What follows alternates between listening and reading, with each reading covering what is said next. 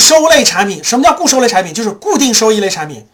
就是举个例子，比如说大额存单啊，呃，那个比较稳定的理财呀，呃，那个那个那个债固定型的债券，就是比较稳健的债券型产品啊，啊，就是固定收益类，就是大家就理解成大额存单、银行存款啊，就是每年举个例子，百分之三、百分之四，每年存个定期百分之三点五、百分之四，对，固收类产品的收益率会持续下行。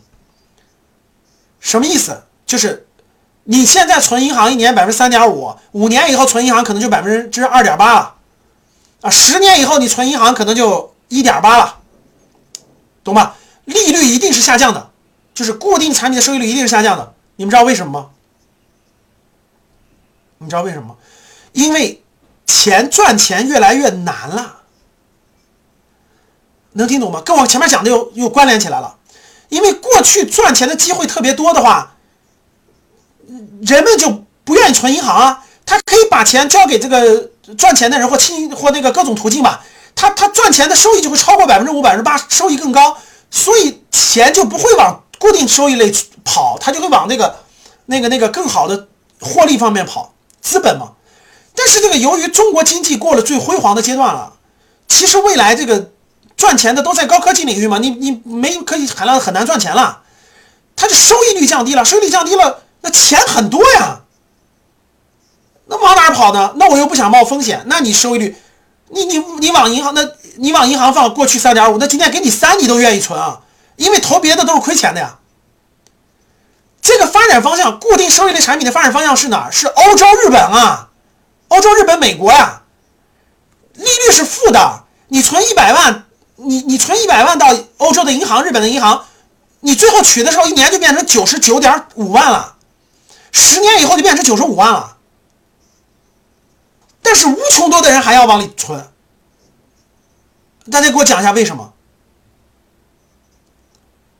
就为什么欧洲、日本、美国这些就是那个负利率叫负利率？我估计啊，中国十五年之后出现负利率的概率最大，就是。就是二零三五年左右会慢慢出现负利率，就是你把一百万放在银行，你五你你你五年以后取就是九十五万了，就是每每年少百分之一，每年少百分之一。大家给我解释一下，为什么？难道人家傻吗？欧洲人傻吗？日本人傻吗？就为什么我的钱你我放银行你还扣，你还把我的钱扣光了，我还要放？因为你这个钱去买任何东西。做生意是亏钱的，买任何东西最后都是亏钱的。最后你比较下来，放给银行收点管理费、负利率，其实是更好的。